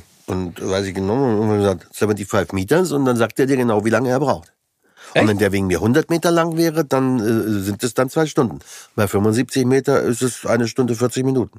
Und du kannst die Uhr nachstellen. Ja, du kannst die Uhr nachstellen. Ja, aber ich finde Der weiß jeden Journalistennamen, was jeder andere äh, Schauspieler oder wie wir ja immer sagen, Talent auch wissen könnte wenn, er, wenn die mal ein Schedule gucken würde, Tom Cruise guckt den Schedule, begrüßt jeden Journalisten mit Namen. Viele von denen kennt er natürlich schon, nicht alle. Und die sind immer alle ganz beeindruckt. Und damit hat er sich schon äh, in, in der ersten Sekunde, weil die sagen, oh, der weiß meinen Namen. So, genau. das machen viele auch. Das ist keine große Mühe. Das machen wir doch auch, wenn wir irgendwo hingehen und uns damit zu beschäftigen, äh, auf wen treffe ich denn heute Abend? Äh, und dank äh, dieses Internet äh, kann man das auch mit Bildern alles filtern, damit man nicht dumm in der Gegend rumsteht. Und das macht er auch. Ja, also das ist, aber, das ist nicht, aber er macht es. Ne? Ja. Das unterscheidet ihn. Genau, und, äh, und zu Robert Pattinson, ich habe den damals getroffen äh, mit Kristen Stewart noch bei Twilight ja. und ich kann das auch nur bestätigen. Unfassbar höflich. Äh, ich würde jetzt fast sagen, schon damals schüchtern. Ich glaube, ja, äh, überwältigt von dieser, von dieser Resonanz, die er auch bekommen hat, aber höflich, klar, direkt, nett und ähm, genau. Also, aber ich glaube, das ist ja auch etwas ähm, und da reden wir von zwei unterschiedlichen Punkten aus. Aber ich glaube, das ist ja auch ganz wichtig, wenn man all diesen Menschen, egal wie große Superstars sie sind, auf Augenhöhe begegnet und das heißt, sich selber nicht auf deren Thron stellt, aber sagt im Prinzip, ich bin auch ein denkender, klarer, interessierter Mensch, dann finden die es auch cool. Also ich glaube, das wünschen die sich auch. Das ist, das ist, das ist der entscheidende Punkt. Du sprichst eine große Wahrheit gelassen aus. Die werden von so vielen Leuten angehimmelt äh, und von so vielen Leuten betüttelt, dass die Erfahrung habe ich gemacht in den letzten 30 Jahren, äh, dass wenn du ihnen äh, mit dem Respekt, den man jedem Menschen entgegenbringen sollte, begegnest und äh, sehr wohl weißt, wer sie sind, aber das nur nicht in den Vordergrund, sondern einfach normal mit ihnen umgehen. Und das funktioniert immer. Vor jemandem stehen bleiben, die Augen aufreißen äh, und keinen Satz rauskriegen, das funktioniert nicht. Deswegen sind Fan-Treffen bisweilen schwierig, weil dann ist der große Moment endlich gekommen und das da ist dann da und die Person steht da und ist nicht mal in der Lage, einen, einen halben Satz herauszubringen. Dieses, dieses normale Umgehen miteinander und auch Dinge benennen, äh, Bleiben wir mal bei Robert Pattinson. So eine, so eine eigentlich lächerliche Frage, weil man natürlich dem, dem Gast, in diesem Fall dem Talent, natürlich auch jeden Wunsch erfüllt. Aber es, der ist, wie gesagt, wohl erzogen. Der fragte dann, er hat seine Eltern ja am anderen Hotel untergebracht. Das hat er uns gar nicht gesagt. Wenn, wenn wir das gewusst hätten, hätten wir sicherlich die Eltern auch noch eingebucht. Ähm, und es war ihm auch hochnotpeinlich, dass er das überhaupt erzählt hat. Aber ob wir vielleicht doch noch einen Wenn hätten, der sich von diesem Hotel abholen könnte, um zur Premiere zu bringen, ich sage natürlich. So gar kein Problem. Hat sich dreimal dafür entschuldigt. Äh, das war, der, der könnte eine imperative Ansage über sein Management machen lassen, ja?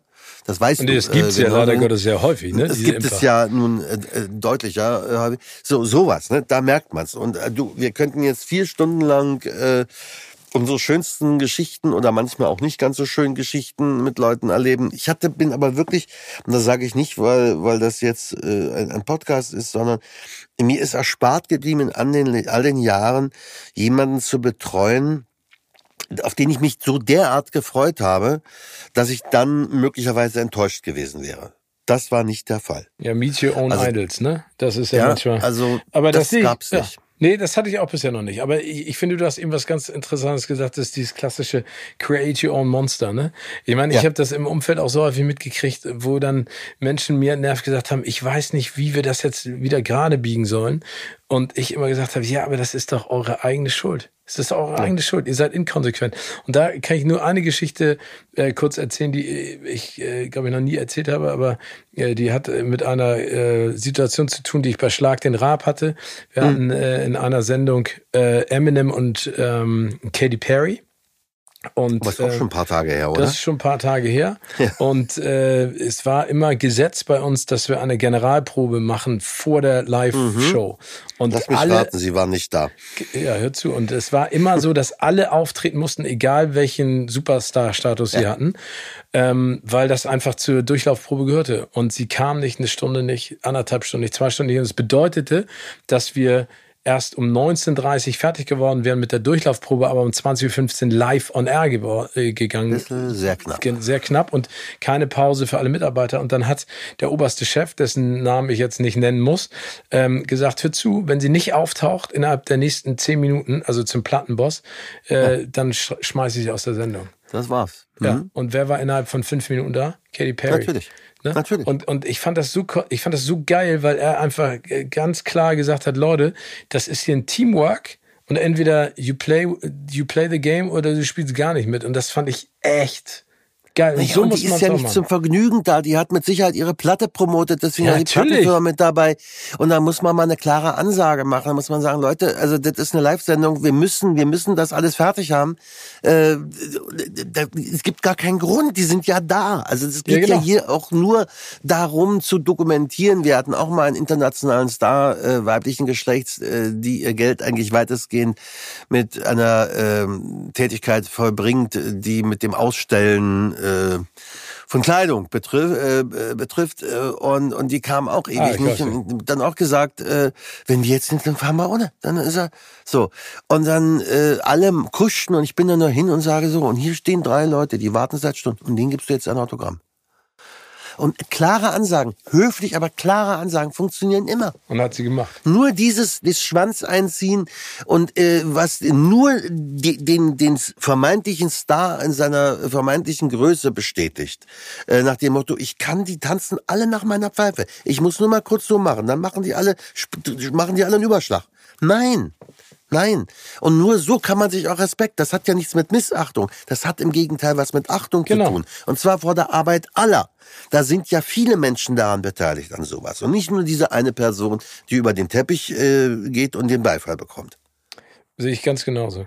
Kommen wir mal zu, zu der Veränderung vielleicht auch in der, in der Welt des Kinos, die du ja auch hautnah mitgekriegt hast, weil einer deiner Schützlinge ist ja ein sehr äh, toller Typ, den ich sehr, sehr schätze, mit dem ich auch schon viel Spaß hatte, äh, Matthias. Hast du das Gefühl, dass vor allen Dingen auch, weil wir eben gerade über Serien gesprochen haben, dass jetzt so ein neues goldenes Zeitalter anfängt, vor allen Dingen auch für nationale Talente, weil ich habe das Gefühl, eine Zeit lang war es total schwierig, auch für jemanden von Matthias Talent, Größe über die Grenzen äh, des deutschsprachigen Raums hinaus erfolgreich zu sein, aber dass sich das geändert hat durch, durch diese Bandbreite an Möglichkeiten des Kinos und der Serie?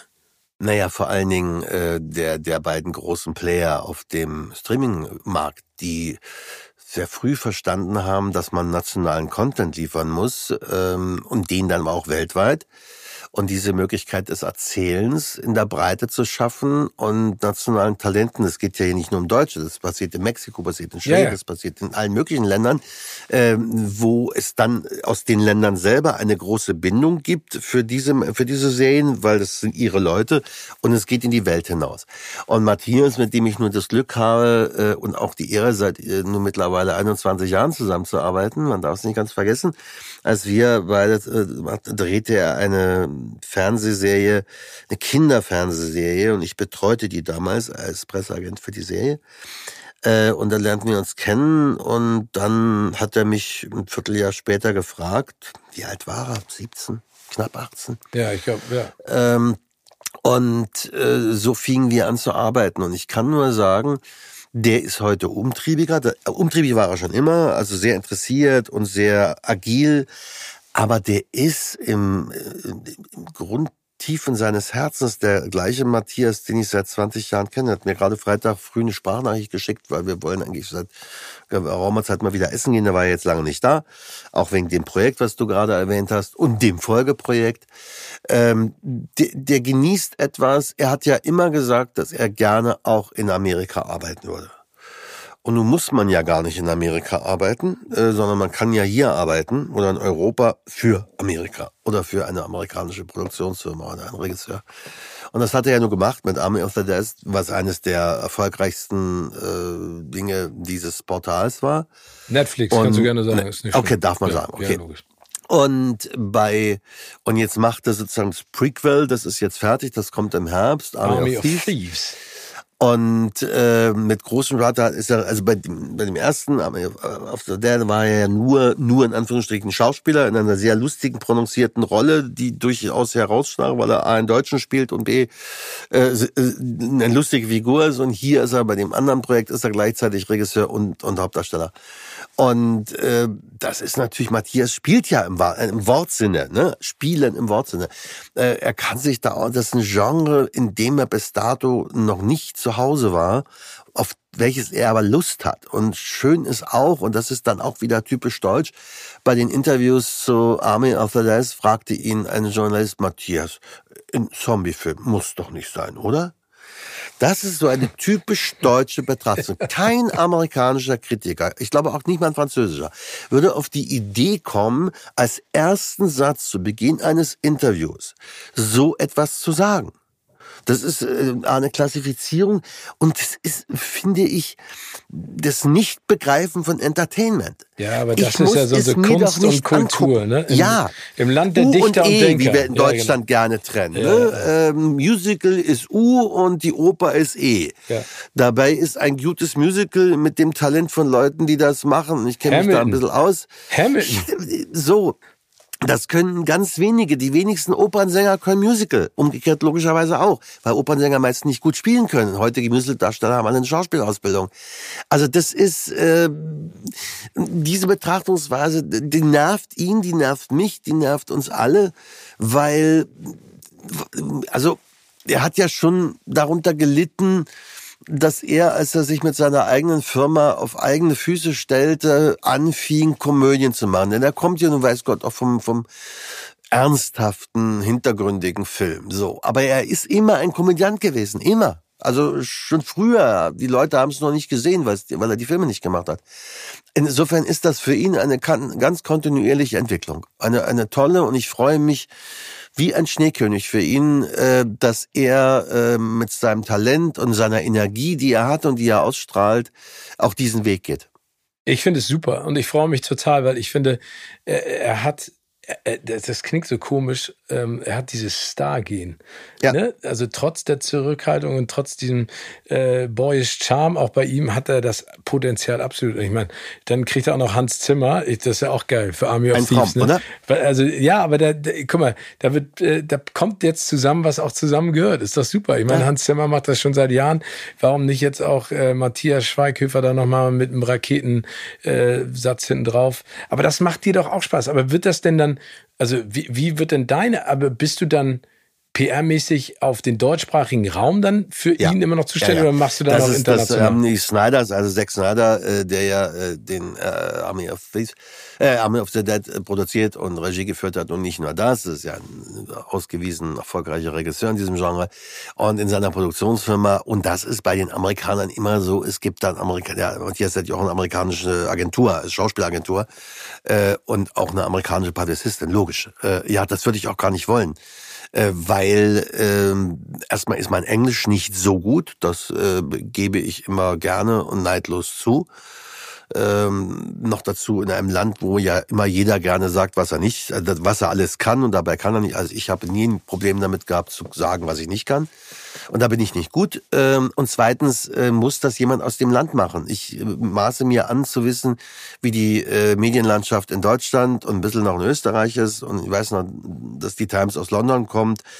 Ähm, aber das wissen Amerikaner nicht unbedingt. Ähm, und ich kenne die Geflogenheiten und die Einzelheiten äh, des amerikanischen Medienmarktes auch nur aus der Draufschau, nicht aus der Arbeit. Es wäre total vermessen, äh, das auch noch zu machen. Nach dem Motto, ich will den König auch noch spielen. Nein, nein, nein, nein. Man ja, soll das machen, was man kann.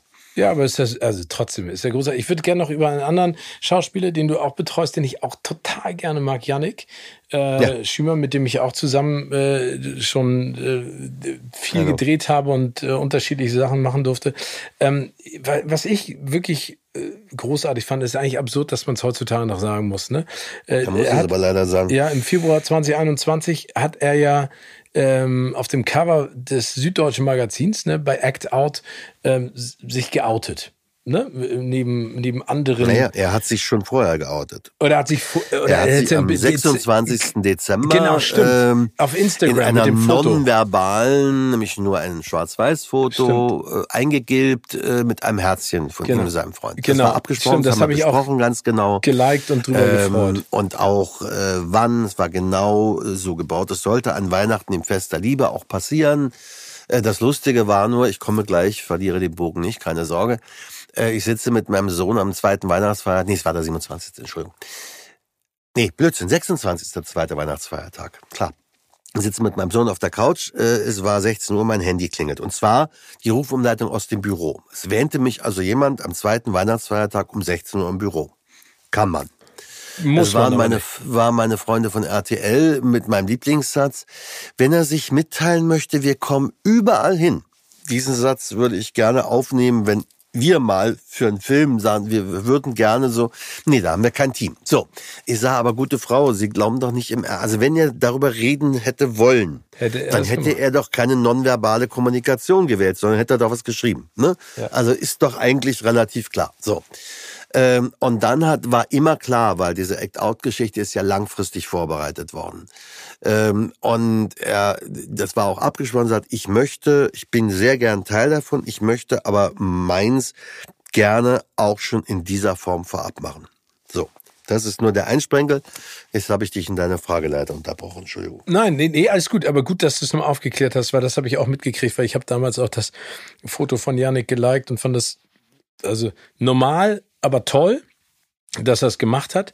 Ähm, in, in, der, in einer künstlerischen Branche, ne, wie es der Film ist, gibt es ja nicht in der Dimension wie vielleicht im Sport, aber immer noch eine, eine große Problematik dieser Arbeit nach außen, ne? Welche, ja. obwohl es eigentlich auch scheißegal ist, welche sexuelle Orientierung du hast, wenn du Filme machst, dann kannst du alles spielen, ne? Ob das ein Army Hammers oder ein Timothy oder was weiß ich, es gibt ja tausende. Hast du das Gefühl, dass wir uns in diesem neuen Jahrhundert endlich in die richtige Richtung bewegen? Also hast du das Gefühl, es gab ja die Diskussion in, mit der Diversität, was die Academy angeht, was die Hollywood Foreign Press Association angeht, die ich ja schon lange auch, sag ich mal, konstruktiv meiner Ansicht nach kritisiert habe. Aber hast du das Gefühl, es geht in die richtige Richtung?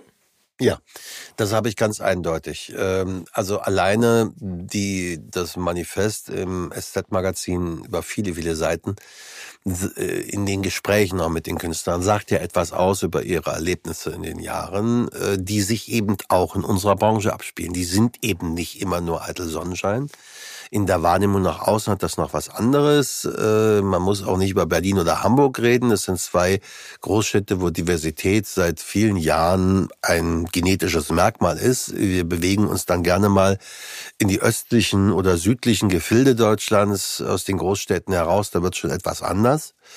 Ähm, aber es ist was in Bewegung. Da hat diese Aktion dieser 185 Künstler auch insofern was bewirkt.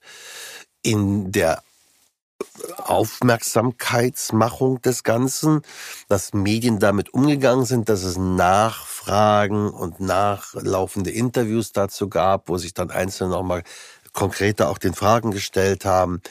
Ähm, ich glaube, es ist, es kriegt dann aber auch wieder, wie alle äh, wichtigen Dinge, gibt's da manchmal auch so Auswüchse, die ich dann nicht so lustig finde. Also ich weiß jetzt nicht wirklich, warum zum Beispiel nur eine schwarze Mitbürgerin eine schwarze Amerikanerin äh, übersetzen darf, die äh, bei der Einführung des amerikanischen Präsidentialamtes äh, spricht.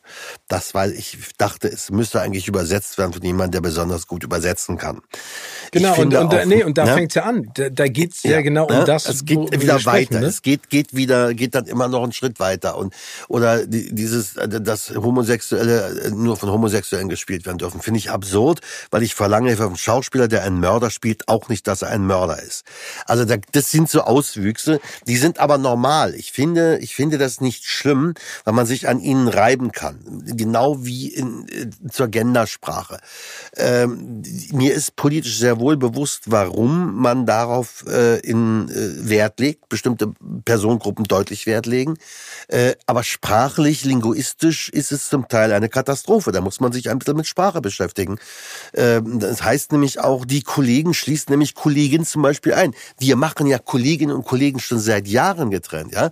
ja. Also das sind alles so Auswüchse, die nicht immer besonders klug sind, aber die ein ein Fokus auf ein Problem lenken, dass wir dieses N-Wort nicht mehr benutzen, hat ja eine Ursache, dass wir das Z-Wort nicht benutzen, hat eine tiefe Ursache, weil es sind in der Wahrnehmung von Menschen Begrifflichkeiten, die rassistisch sind. Schlicht mhm. und einfach rassistisch sind. Und es gibt keinen Grund, dies zu tun. Es ist menschenverachtend. Wir, die große westliche Welt lebt seit Jahrhunderten äh, mit, mit ihrem Unterdrücken von äh, indigenen Völkern. Äh, die großen Kolonialmächte Europas, äh, Deutschland ja bekanntermaßen nicht, war ja wie immer zuletzt dran. Also das hat ja alles Ursachen, dass Leute empfindlicher sind. Das kommt ja nicht von irgendwoher.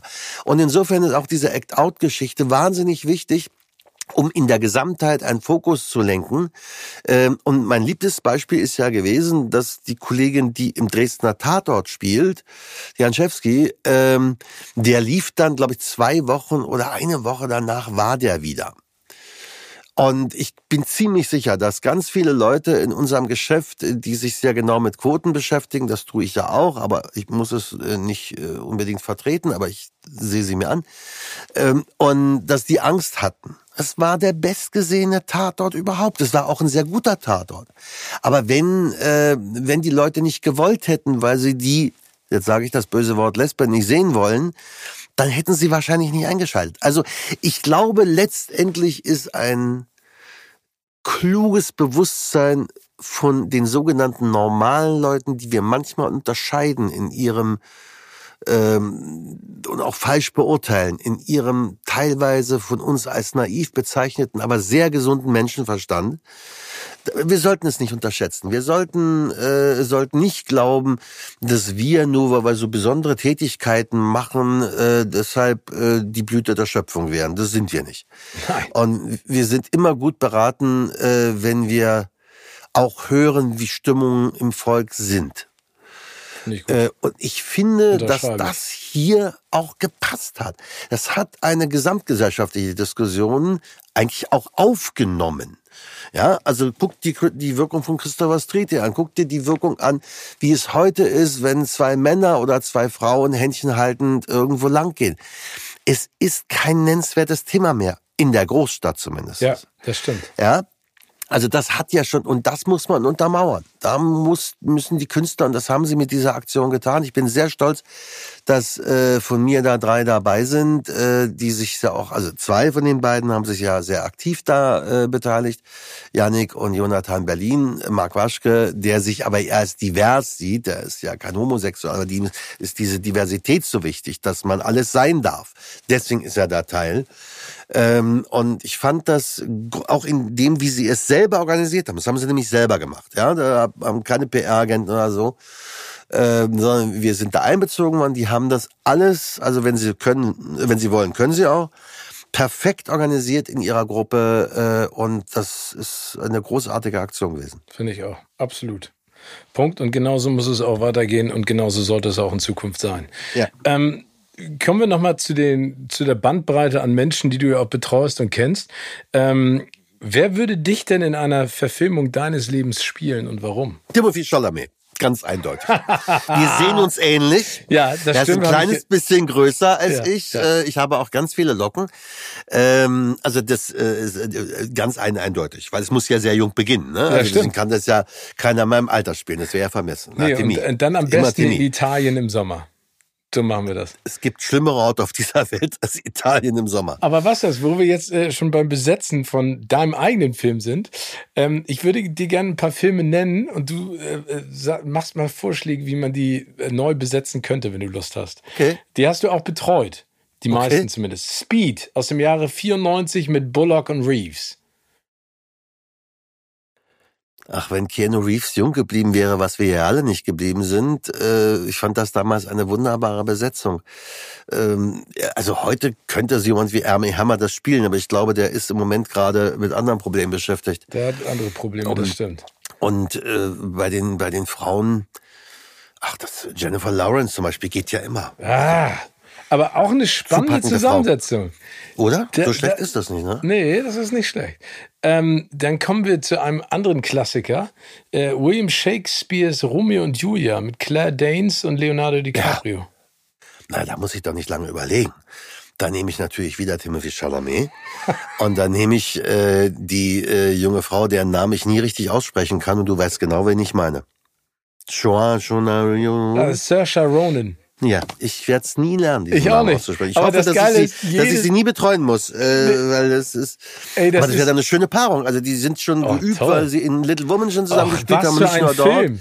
Was Und für ein eben. Film. Ach, Und diese Regisseurin, diese Greta Gerwig, die ich so liebe, die ich auch mal die Ehre hatte, kurz zu betreuen während der Berlinale, das war gerade zwischen ihren beiden Filmen, äh, da spielte sie bei Wes Anderson. Ähm, und eine so, ach, so eine tolle, bescheidene und äh, also, wo man wieder merkt, äh, dass alle wirklich Großen dieser Welt äh, sind in ihrem Wesen einfache, äh, angenehme Menschen. Das hat Aber das wäre der Traum. Timothy Chalamet und, und Janice äh, äh, das sowieso. pitchen wir gleich. Wir beide. Das äh, geht gar nicht anders. Meine- da meine muss Mutter jetzt ja aber Charlie und die Schokoladenfabrik machen. Also, Ja, Ne? ja, meine Mutter hat ja la- jahrelang auch Interviews gemacht. Ne? Die ist ja eine entschreibende, der schreibenden Zunft zugetan.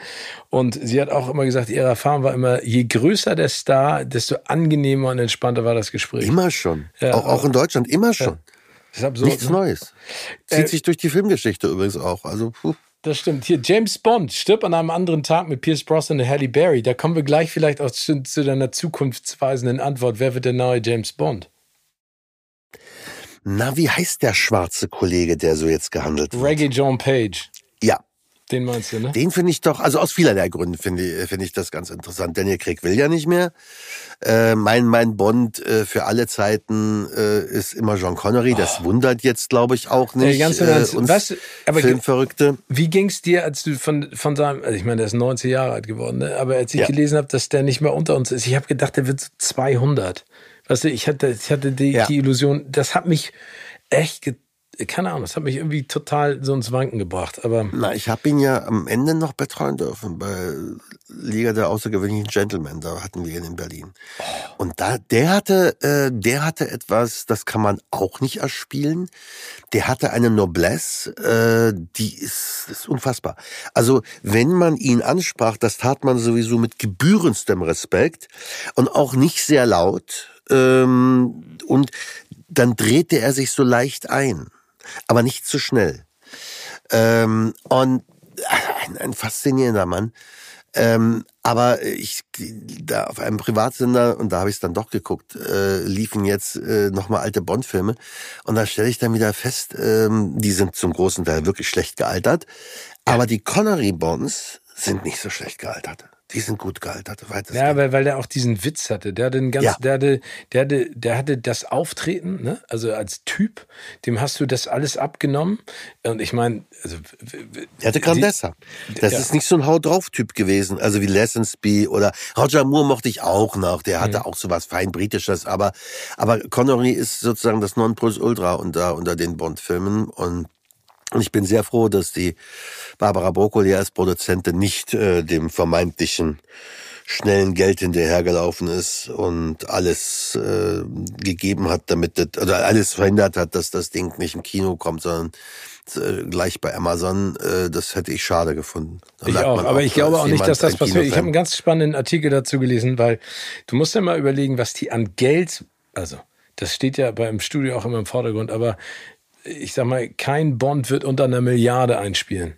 Ne, das klingt Nein, jetzt absurd, das aber das genau, wird nicht mehr passiert. So, ja. Das kann Amazon gar nicht durch Abos nicht bezahlen. Ne? Also insofern. Na, und ich glaube auch, dass die Partner, äh, derer es ja viele gibt, ja. Äh, in dem Film mit vielen Millionen Dollar, äh, dass die nicht unbedingt nur eine Streaming-Auswertung wollen. Ich glaube, das ist, also die Brokkoli ist ein großer Kinofan, das war ihr Vater schon, aber aber das, äh, da gibt es sicherlich viele Gründe. Äh, ich will, weiß gar nicht, was der Hauptgrund ist, aber mit Sicherheit mehrere. Ähm, und äh, meine, die mussten ja jetzt ja nachdrehen, ne? weil der Film liegt ja jetzt schon zwei Jahre, weil bestimmte Produkte, die dann sind, sind ja veraltet. Also das ist also, oh Gott, hoffentlich kommt das endlich und die können dieses Kapitel abschließen. Nein, dieser schwarze Kollege, das fände ich ganz spannend. Reggae John Page, da bin ich mal ja. äh, gespannt. Ähm, ich würde dir gerne noch mal ein paar Fragen zu, fünf schnelle Fragen nenne ich das Ganze, mhm. zum Kino Erlebnis stellen. Mhm. Was darf im Kino niemals fehlen? Ein Vorhang. für die Leinwand oder für dich? Ja, für der in den meisten Kinos ja fehlt. Das stimmt. Deswegen gehe ich ja so gerne in den Zoopalast, weil der hat einen Vorhang. Schön vor. Und er hatte eine Zeit lang auch großartige Wasserspiele, gibt's glaube ich nicht mehr. Ja. Ne? Was ist dein Guilty Pleasure Movie? Hm. Also nach Beverly Hills Cop ist, ist so, gibt's in deinem in deiner großen Filmsammlung sowas wie Notting Hill oder sowas? Ja, den gucke ich gerne. Den gucke ich auch gerne. Ich aber nicht Siehste. als DVD zu Hause. Nee, aber den der läuft ja auch alle Nasen lang im öffentlich-rechtlichen ja. Fernsehen. Ich gucke mir das den gerne. So ein, ich liebe den auch sehr und ich mag auch, wenn sie sich dann wieder kriegen und auch nur stellen sie doch ihre Frage nochmal bei der Pressekonferenz. Ja. Ich bin von Haus und Hof oder wie das Ding da ist. Also Hawks das ist Hound. einfach ein Hawks and House genau. Ist einfach ein wahnsinnig charmanter britischer Film mit einer äh, extrem gut aufgelegten Julia Roberts und einem charmanten Hugh Grant. Äh, das sind so, also da gibt's ja noch äh, massenhaft Filme von. Also die sind aber nicht unbedingt in meiner, in meiner sehr, sehr großen, viele tausend VHS-Kassetten und dann zum großen Teil alles nochmal auf DVD und Blu-ray Filmsammlung. Äh, nee, da die nicht, das sind andere Filme, teilweise auch äh, ganze, ganze, die ganze Klaviatur eines Regisseurs oder eines Schauspielers. Da bin ich sehr stolz, dass ich immer, wenn ich mal Lust habe, kann ich reingreifen und äh, nachts mir irgendwas angucken. Wenn du einen Charakter in einem Film deiner Wahl spielen dürftest, was würdest du sein wollen? Oder hm. wen würdest du spielen wollen? Hamlet. Hamlet? Hamlet. Immer Hamlet. Immer Hamlet. Ich bin ein großer Shakespeareaner. Ein Shakespeareaner. Ich war jetzt gerade in München, weil mein Johannes Nussbaum spielt am Residenztheater den Hamlet und er macht das großartig und sie erzählen den Hamlet auch mal ein bisschen agierender, weil er wird gerne als reagierender junger Mann inszeniert. Ich bin nach London gefahren, um den sehr jungen Ben Whishaw zu sehen. 14 oh. Tage später hat ihn Tom Tückwer gesehen und hatte das seine Parfum. Besetzung fürs Parfüm. Ähm, weil ich liebe die Briten auch deshalb, weil sie bei ihrem Shakespeare nicht mal ein Komma streichen. Du sitzt dann also da in dem Theater, in diesem Fall Old Vic, auch noch inszeniert von Trevor Nunn, der ein großer Film- und Theaterregisseur ist. Mhm äh, fünfeinhalb Stunden äh, Hamlet, äh, weil, wie gesagt, es wird vom Blatt gespielt. Äh, und werde es nie vergessen, auf einmal kurz vor Beginn der Vorstellung neben nimmt eine Frau Platz in Flipflops. Und die war gerade auf dem Wochenmarkt und hat Porree angekauft, weil sie wollte eigentlich Porree kochen. Und, dann hat sich das ähm, und es roch Porree hat, also für mich einen sehr angenehmen Geruch. Hm. Und die saß dann fünfeinhalb Stunden, guckte sich äh, Hamlet an, wo ich dachte, was für eine Kulturnation. Da wird eine Frau äh, auf dem Weg nach Hause äh, ins Theater gezogen und macht das mit ihren Flipflops und ihrem Porree. Nein, du, ich habe, glaube ich, 20 Hamlet Aufführungen in meinem Leben gesehen und natürlich auch die ganzen Filme von Lawrence Olivia äh, über Kenneth Brenner und ich fand sie alle viel zu alt, streite mit Schauspielern immer gerne, aber das muss ich jetzt nicht mehr, weil auch im deutschen Regietheater man jetzt verstanden, dass Hamlet nicht 40 ist, sondern 24, 25 bei Shakespeare.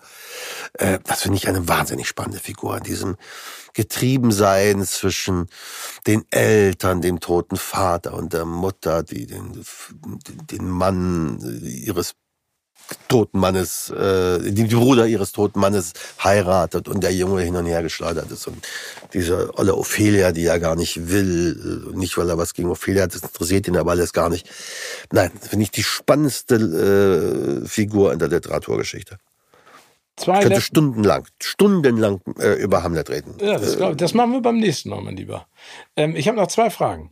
Ja, dein Lieblings, so dein Lieblings-Binge-Watch-Outfit?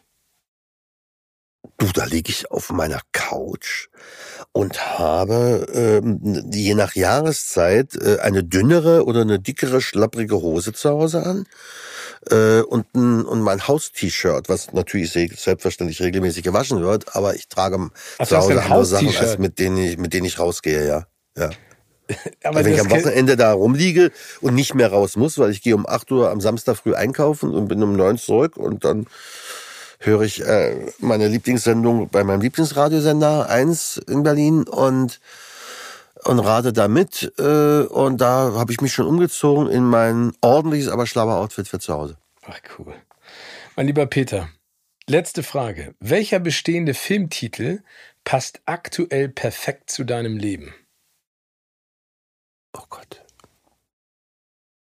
Aktuelle Filmtitel? Na, du kannst auch in die Vergangenheit gehen oder du kannst natürlich auch kreativ sein und. Äh, ein verrücktes Jahr. Ein verrücktes Jahr. Und es ja. werden hoffentlich noch viele verrückte Jahre auf uns gemeinsam zukommen. Ich freue mich, mein lieber Peter, dass du zu Gast warst. Ich freue mich noch viel mehr, wenn ich dich bald in den Arm nehmen kann und äh, wir wieder parlieren und über Gott und die Welt reden. Und das war ganz, ganz toll, mal so einen Insiderblick reinzubekommen in das, was du tust und was da alles passiert. Du bist echt ein, ein wahrer Cineast und Serienfan. Tausend Dank. Es war mir eine große Freude, vor allen Dingen mit dir, äh, weil wir uns nun wirklich, ich weiß gar nicht wie lange, aber wirklich sehr lange kennen. Und ähm, ich dich wirklich verehre, weil es gibt wenige Menschen äh, im Entertainment-Bereich, deren berufliche Dinge auch sich sehr weit, sehr mehr, viel mehr nach vorn und nach oben entwickelt haben und die sich so wenig im Persönlichen verändert haben. Und das meine ich positiv. Du bist immer noch der, den ich vor bestimmt 25 Jahren kennengelernt habe. Ähm, und das finde ich beeindruckend. Da kennen wir auch anderes. Ein Schatz, danke dir. Nur werden wir die wahrscheinlich in 25 Jahren nicht wiedersehen. Und wir sehen uns in 25 Jahren. Auf jeden mal. Fall. Peter, bleib gesund und munter. Du auch. Sie. Alles Liebe. Danke. Tschüss. Und für euch, liebe Kino- oder Couch-Fans, kann ich nur eins sagen. Wir machen eine klitzekleine kreative Staffelpause, sind aber natürlich wieder zurück. Und zwar ab dem 23. September mit neuen Podcast-Folgen. In der Zwischenzeit ordentlich ins Kino gehen und zu Hause binge-watchen. Bleibt gesund und munter. Und bis zum 23.09. Tschüss, tschüss.